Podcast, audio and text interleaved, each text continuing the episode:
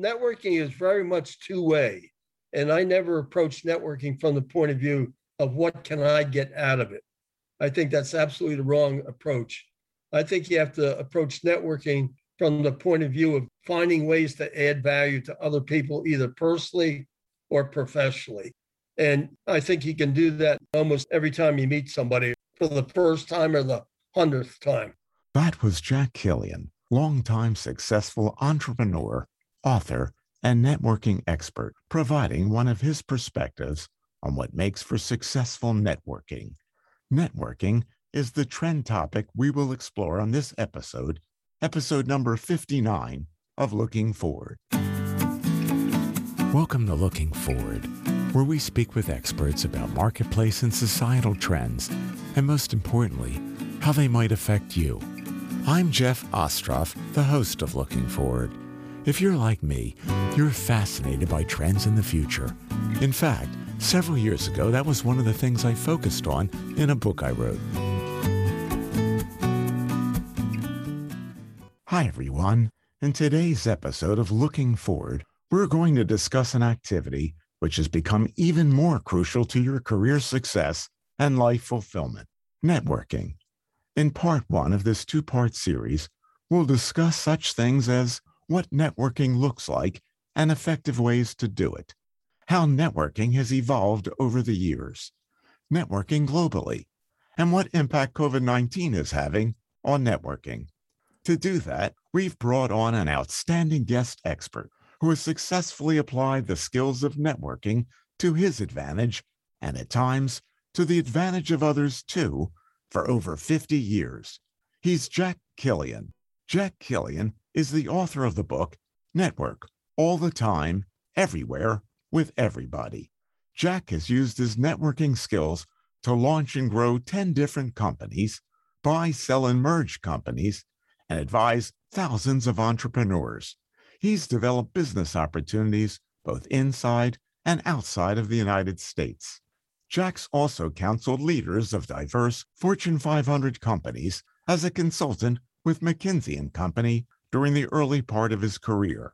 He served on the boards of many U.S. and international private and public corporations and leading charities, been named the first entrepreneur in residence at Fairleigh Dickinson University, and has served as an adjunct professor at Rutgers, Montclair State, and Fairleigh Dickinson Universities.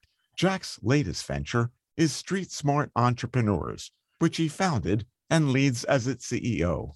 Street Smart Entrepreneurs strategically advises and provides street smart information via events and online courses to entrepreneurs, business owners, and leaders in person and online. Jack Killion received his bachelor's degree in mechanical engineering from Yale University and his MBA from MIT. Hi, Jack. Welcome to Looking Forward. Hi, Jeff. Thanks a lot for this opportunity to speak to your group. Well, it's my pleasure, Jack. You've had such a distinguished career so far. And knock uh, on wood. And right. And I'm sure that you have a lot of wisdom to share with our audience. Jack, I know that you've been a proponent of networking for many years. And of course, you've written a book about that. And I'm wondering, how did you first become interested in networking? Is that something that you did even when you were very young? Or did the idea hit you much later, Jack? I had no clue about networking up until about the age of 30. Wow. And I went to great colleges. I went to Yale, MIT, and Harvard. I had two great corporate jobs. First one in England, the second one with McKinsey, dealing with C level executives of Fortune 500 companies. And I had never understood the importance of networking. I was never expected to network. It wasn't a topic back when I was that age, people were talking about. So I was clueless about the whole thing. And what really got me going is I left my job at McKinsey to start my entrepreneurial career, which is now going on for about 45 years. And I realized after about a week of being out on my own that nobody was going to call me. Nobody cared about what I was trying to do. And I was actually shy, intimidated, and petrified to reach out to people. But if I didn't do it, if I didn't start, I was going to be toast, and I don't like to be toast. so I, I've essentially been trying to get better at networking ever since. It's interesting that it wasn't something that struck you when you were much younger than that. I thought that honestly what your answer is going to be. We haven't talked about this before the program, and I really thought you were going to say that. So this is surprising. So it was the idea of being out there in a quiet office, as I once was when I did the same thing, by the way, realizing it was dead. Nothing was happening. I had to do something. That's what happened to you. Right. It was it all was based on necessity. I had to do it and I had to overcome all my personal hangups and being intimidated and shy and lack of confidence. But uh, if I didn't do that, you know, we were going to starve. You're going to starve. That's a bad option. Yeah, that is a bad option. I have to ask you a quick follow up question, Jack, to that. For a guy who was shy, where did you get the courage to jump out of McKinsey, a great company, and say, I'm going to go out on this entrepreneurial career? Actually, that's a funny answer to that question because at McKinsey, I thought I was doing okay. I had been there four years, four and a half years, and I thought I was doing okay.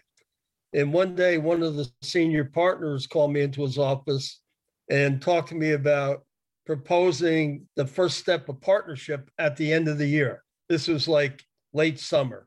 And uh, I went back to my office, and I usually work late that night. And I really lacked the confidence that I would be capable of being a partner at McKinsey. Wow.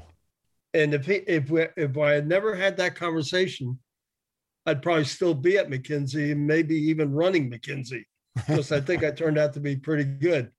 But I went back up to my office and uh, I thought about it, and I thought I really don't want the partners at McKinsey being under the impression that I was interested in becoming a partner at the end of the year.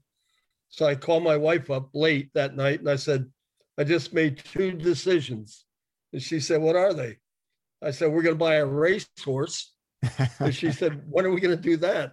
I said, Well, we don't have any real money, so I have to find a cheap horse. And she said, What else did you decide? I said, I'm going to quit my job. And she said, When are you going to do that? I said, Tomorrow. And she said, Why? And I explained, and she supported me. So I went down to the partner's office the next day, told him I appreciated his confidence in me, but I really didn't feel comfortable. That's what I want to do the rest of my life. So I think I'm going to wrap up my engagements and leave the firm. And it took me three or four months to wrap up the projects I was working on. And the offer kept getting boosted up, you know, trying to retain me. But once I made that decision, I finally walked out the door. No office, no partners, no clients, no money, just with a vision and a determination to do this. In my first venture, I was going to focus on raising funding for other entrepreneurs because I've always been interested in entrepreneurship. Yes. I grew up in a small family owned business. So it's just part of my DNA. So I walked out the door with a vision of raising money for other entrepreneurs, not having any money myself to invest, not having any contacts with investors to invest, and not having any entrepreneurs, clients looking for funding. So I started with a clean slate, and I've been going ever since. Networking has really been the key to whatever things I've been able to get done. Well, we're going to get deep into that. It's just an interesting story about how you had the courage to get out, and it really is showing how networking must have been the key to your success. Jack, if you could give us an example, just one, I'm sure you'd have many, of something that you did in the way of networking that helped you in your career and something that somebody else did in networking with you that was able to help them by their making a contact with you? Well, the second venture I started, I started the first national country music magazine huh? as a total startup. And I cold called a company called the Minneapolis Star Tribune. I had read an article that uh, one of their publications, Harper's, was in trouble. This is five years after I started my firm to raise venture capital. By that time, I picked up two partners, and I said to my two partners, I had read an article in the New York Times that Harper's was in trouble. I said, let's call the Minneapolis Star Tribune Company that owns Harper's and see if we can convince them to hire us to try to fix, turn around, and help them sell Harper's. But in order to do that, they have to put up all the money, which at that time, 30 years ago, was $500,000. Mm. They have to invest $500,000 in the startup country music magazine. And we got that deal done. And I, I could cite example after example. For example, uh, one point my wife wasn't feeling very well and her doctor wasn't able to really uh, figure out what was going on. So I cold called the head of women's health at Robert Wood Johnson in New Brunswick, New Jersey. I got her on the phone. I explained the situation. I asked her if she could take a look at Judy pretty quickly. And she said, Of course, have her come in tomorrow. Judy went down to the doctor's uh, the next day. They operated on her that night. And when I got down to the hospital after the surgery, they told me if you hadn't gotten Judy here today, she was either going to lose her leg or lose her life. So, major personal accomplishment by cold calling and networking. In terms of interesting things going the other way, Yes. I was invited to an event at the White House with President Jimmy Carter. I've met three US presidents through networking. And I was at a country music dinner that he organized after he got elected because the country music industry raised a lot of money for his campaign. And as the publisher and founder of the leading publication in the field, I got invited to the dinner. Okay. And I had a chance at the dinner to go one on one with the president for about 10 minutes. And that was a very interesting discussion. And then uh, about a month later, I got a call from the White House, and it was the president asking me if I would be willing to help his brother, Billy Carter, think through how to develop his career. Billy Carter at the time had some notoriety of his own. So I wound up spending time with President Carter's brother, helping him think through his career options. He came to our office with his Secret Service agents, and we all went out to lunch together. So networking is very much two way. And I never approach networking from the point of view of what can I get out of it. I think that's absolutely the wrong approach.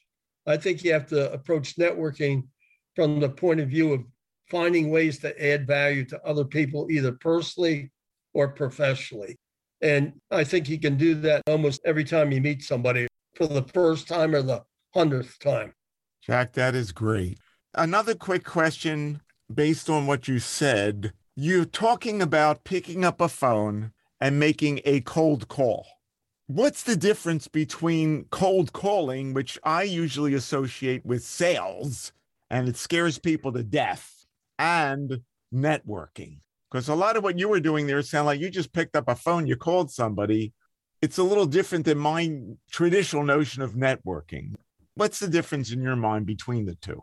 I think a lot of people view cold calling as selling. Yes. And I never want to cold call anybody to sell anything. If you're going to cold call somebody, I think the first thing you have to have is it has to be a win win reason to call. Like when we called the Minneapolis Star and Tribune to try to get them to work with us, what was in it for them was if, if they judged us to be really competent, we might be able to help them save Harper's Magazine. I've used cold calling, for example, to get all the money I needed to buy a 50 acre farm in New Jersey. I was under a time pressure to do that. So I thought the one person in America that could help me figure out how to do that was the Secretary of Agriculture in Washington. Okay. So I cold called the Secretary of Agriculture in DC. I didn't get him, but I got one of his top lieutenants. And I said, you know, the reason I'm calling, I'm interested in buying a 50 acre farm in New Jersey. And I think we have the same objectives. I think the Department of Agriculture would much prefer for the farm to be maintained as a farm as opposed to being turned into a housing development, which is going to happen if I don't buy it. And my objective is to keep it as a farm and use it to breed and train racehorses. So I think we have something in common and I need help. I need help being steered to possible sources of funding that I can use to buy the farm because I don't have any money of my own. So cold calling can be effective when it's a win-win situation and you're not selling something and when you have a need that is both urgent and important. I had 30 days to match the highest offer on the farm. So it was urgent. And my wife and I really wanted to go into the racehorse business. So it was important. So, given it's urgent and important, that got me over being shy about calling the Secretary of Agriculture. Yes. I absolutely cannot accept not getting through personally, but I wasn't calling to sell them on anything.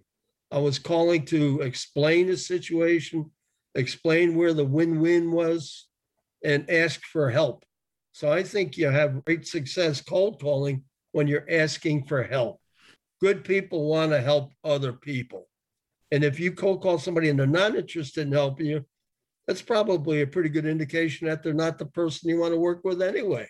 Good points. I must say already, you are really broadening my definition of networking. I always think of networking as a person you meet out on the street and you talk to them, but this is fascinating. Let's talk a little bit more about your perspective, Jack, on how you think networking has evolved over, say, the last several decades pre COVID. You've been around for a while. You started networking when you were about 30 years of age. What trends or changes, Jack, have you seen in how networking is done again pre COVID? Well, it's just a much hotter topic right now.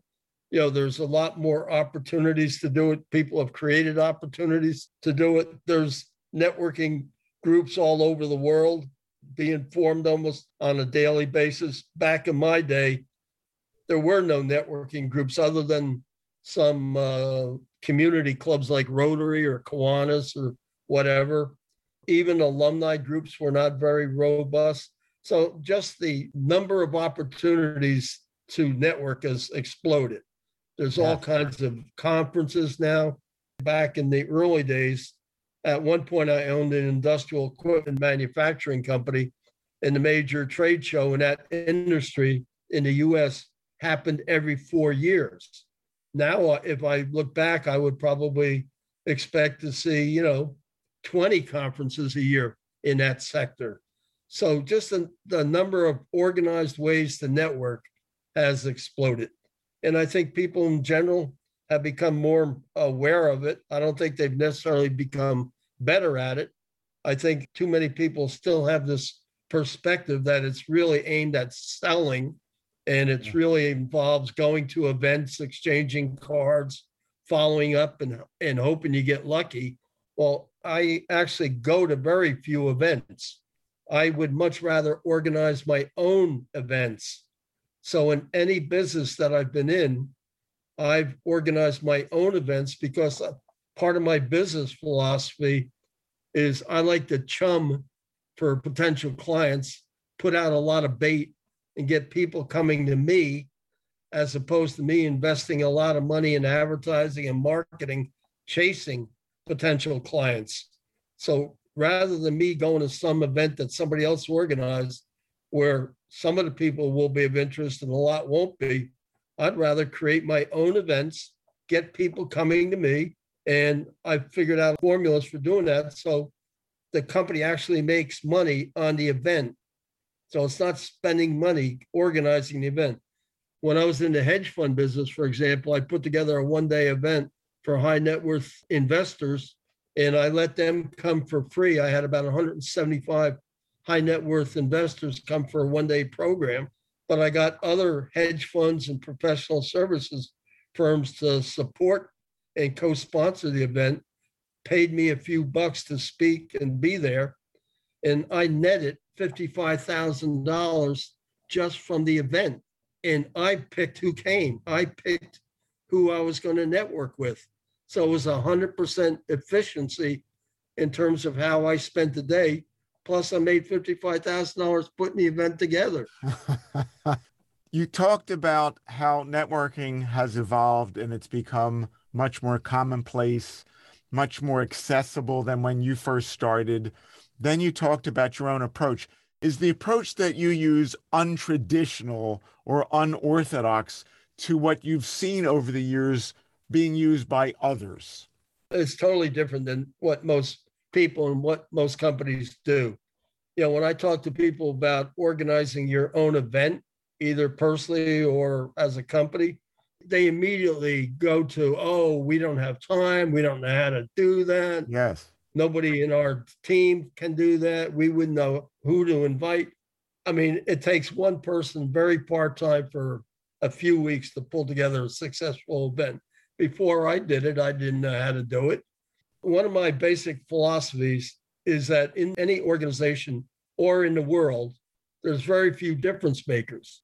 Most people go through life not really making a difference. So they're not going to go the extra effort that I'm willing to go to to do some of the crazy things I do. go, going back to the dinner at the White House, when I was talking to President Carter one on one, just before he left me to go talk to the next person, he said, Jack, I've got to move around the room. Is there any, anything else you'd like to ask me before I move on? I said, Yeah, Mr. President, one thing. He said, What's that? I said, You're running this whole big international organization with hundreds of thousands of employees. How many really difference making people do you have helping you accomplish what you want to accomplish? He said, Jack, that's a great question. Nobody ever asked me that. How many do you think? I said, I don't know. I hadn't really thought about it, but if I had to guess, I'd guess maybe 20. 20. he thought about it and he said, if I think about it, he said, I think maybe 10. 10. so in any organization, there are very few difference makers. Yes. And one of the things that I think makes a person a difference maker, because we're all essentially the same. We all have good educations, we have good work experience, we have good references, we get our job done. The thing that can make a person a difference maker is the quality of their network and how they use their network. And that I think is fundamental to making people a difference maker. Wow, that's great, Jack. That is really interesting. Let me ask you we have about 25% of our listeners who don't live in the United States. And you've been talking about the evolution of networking and a little bit about how you've used networking. From your perspective, and I know you've certainly not limited your own ventures or travels to the United States, is what you've said applicable to the rest of the world too? Is networking done the same way as it is potent in the rest of the world? Have you used it in other parts of the world? Can you speak to that, please? Sure. I've been uh, in several parts of the world. I've worked and lived full time both in France and in England. And then when I had my manufacturing company, I sold that to a public British company. And I went on their board for three years. We did 10 acquisitions so networking was important in terms of finding potential acquisition targets. I don't know the, the degree to which networking is used in, in many countries, particularly the emerging markets around the world. But I think almost everything that I talk about can be applied globally. And in my current venture, which is called Street Smart Entrepreneurs, I'm aiming to help entrepreneurs and business owners and leaders worldwide so I'm starting to attract people reaching out to me from around the world almost on a daily basis. And I think one of the positives that's going to come out of COVID 19 is it's going to really spur the development of global relationships. And it's going to create all kinds of new business opportunities for business leaders worldwide because now you're able to use technology and networking to attract new opportunities globally. Yes. And I think any anybody, any company, any business leader who isn't thinking like that is going to get left behind. Yes. So I, I think most of what I do from a networking point of view is certainly applicable worldwide. And I've done it.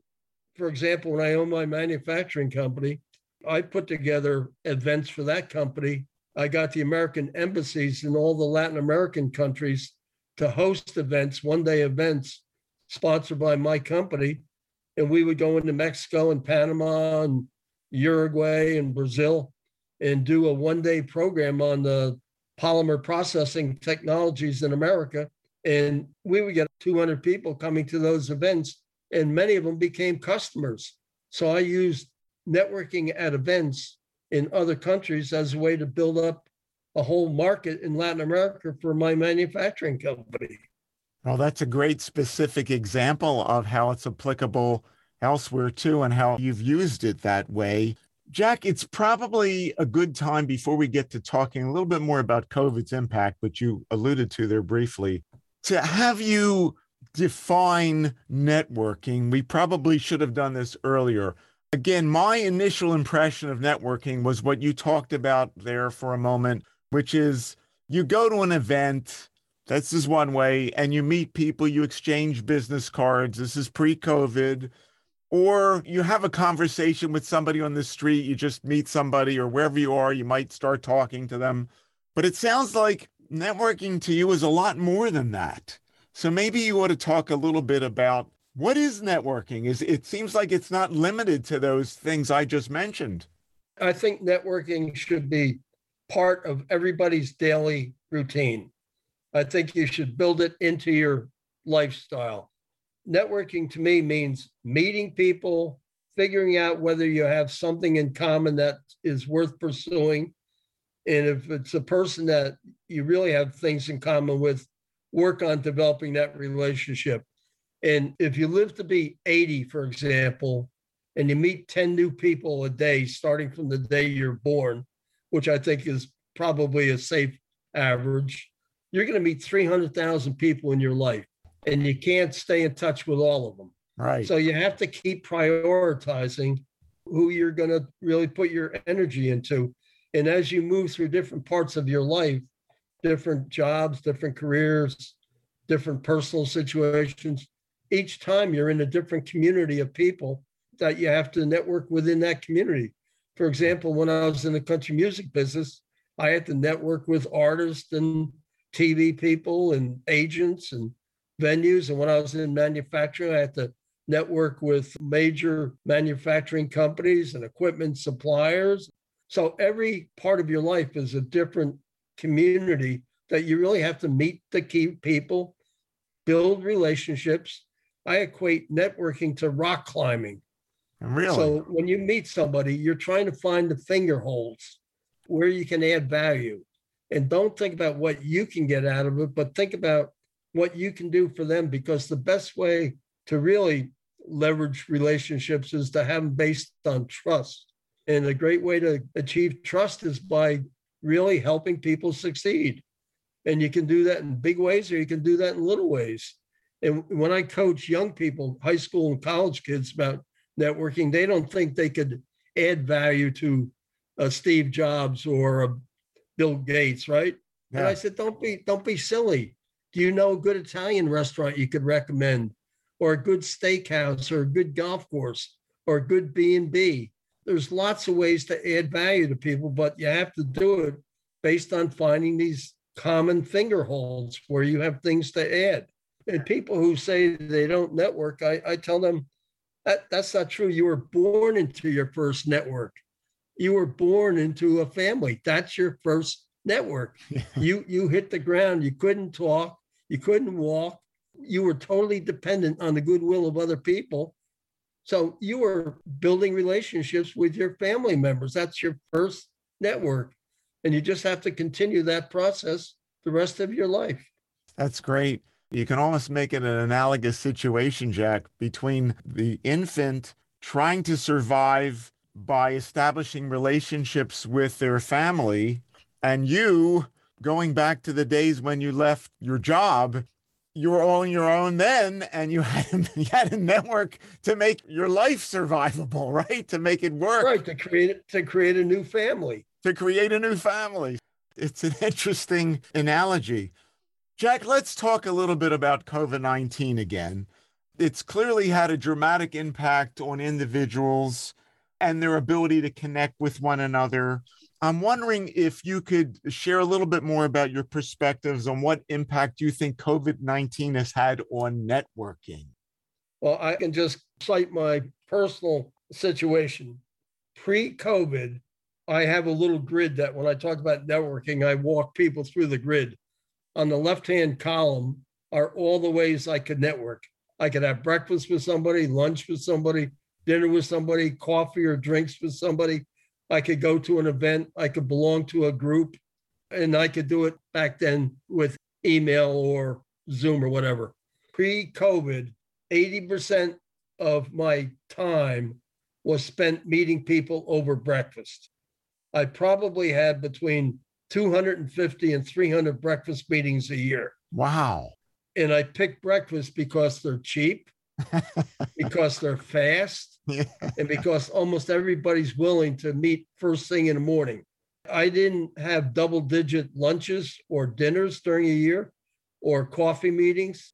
I maybe went to three or four events at most during a year, and I might have joined one or two groups at most a year. Yeah. So I was really concentrated on breakfast. Breakfast. And that took up 80% of my time and 50% of the money I spent. I used to spend, I estimated, about $5,500 a year on networking every aspect of it. And the second biggest time commitment, other than the breakfast meetings and money commitment, was traveling to and from meetings. So those two things took up 80% of the money, 80% of the time. Yes. After COVID happened, I didn't have breakfast with anybody for maybe eight or nine months. And I shifted that energy, that time to doing things on the internet, on Zoom, on LinkedIn. And I don't think I'll ever go back to the breakfast model. Post COVID, I would expect to have maybe 50 breakfast meetings a year, but continue really aggressively using digital platforms to network, which makes it possible to network globally. Yes. So, for example, I try to post about once a week on LinkedIn, but also on LinkedIn, I've joined about 20 other groups, relevant groups, small business owners, chief executive officer, whatever. And when I post on my profile, I post in their groups. And now I'm starting to get people responding to those posts from around the world. Yes. And then I always ask them if you're interested in following what I'm doing, send me your email. So I'm building an email database, and I've got people from all over the world. This morning, I got approached by somebody in Saudi Arabia, wants possible help in finding potential investment opportunities in the US. So again, it's chumming, it's putting bait out there, it's getting people coming to me and me sorting through which ones are viable, which ones aren't, and focusing on building relationships with the ones that are really good. It sounds wonderful. And I'm just curious from the networking that you do and from what you observe on places like LinkedIn, do you feel as though this is pretty much becoming the common way of networking, that we're going to move more away from networking by flesh, so to speak, going to meetings and things, and it will be more about these connections that are made virtually? Is that what you're thinking, Jack? Yeah, I think the virtual meetings are going to be really important. You know, the world is shrinking. Yes. And we can no longer view ourselves just as a US based whatever. So we have to approach the world as our opportunity, right? Yes. And, you know, I, I can't go have breakfast with somebody in Saudi Arabia right. or Paris or London. So I'm going to have to rely on this. You know, at some point, I'm going to have to travel or they're going to have to travel, but that'll come down to the top five or 10% of our contact. I'm not going to put in that effort, and they're not going to put in that effort on a marginal relationship that they have going on you'll focus the in-person meetings on the absolute most critical things that you have to get done. Yeah. And that'll justify the investment of money and time to go wherever you have to go, because it could be any place in the world. This concludes part one of our two part series on networking trends, opportunities, and the future with our guest expert, Jack Killion. If you enjoyed this episode, please be sure to tell your family, friends, and other members of your network about it and encourage them to listen to it too.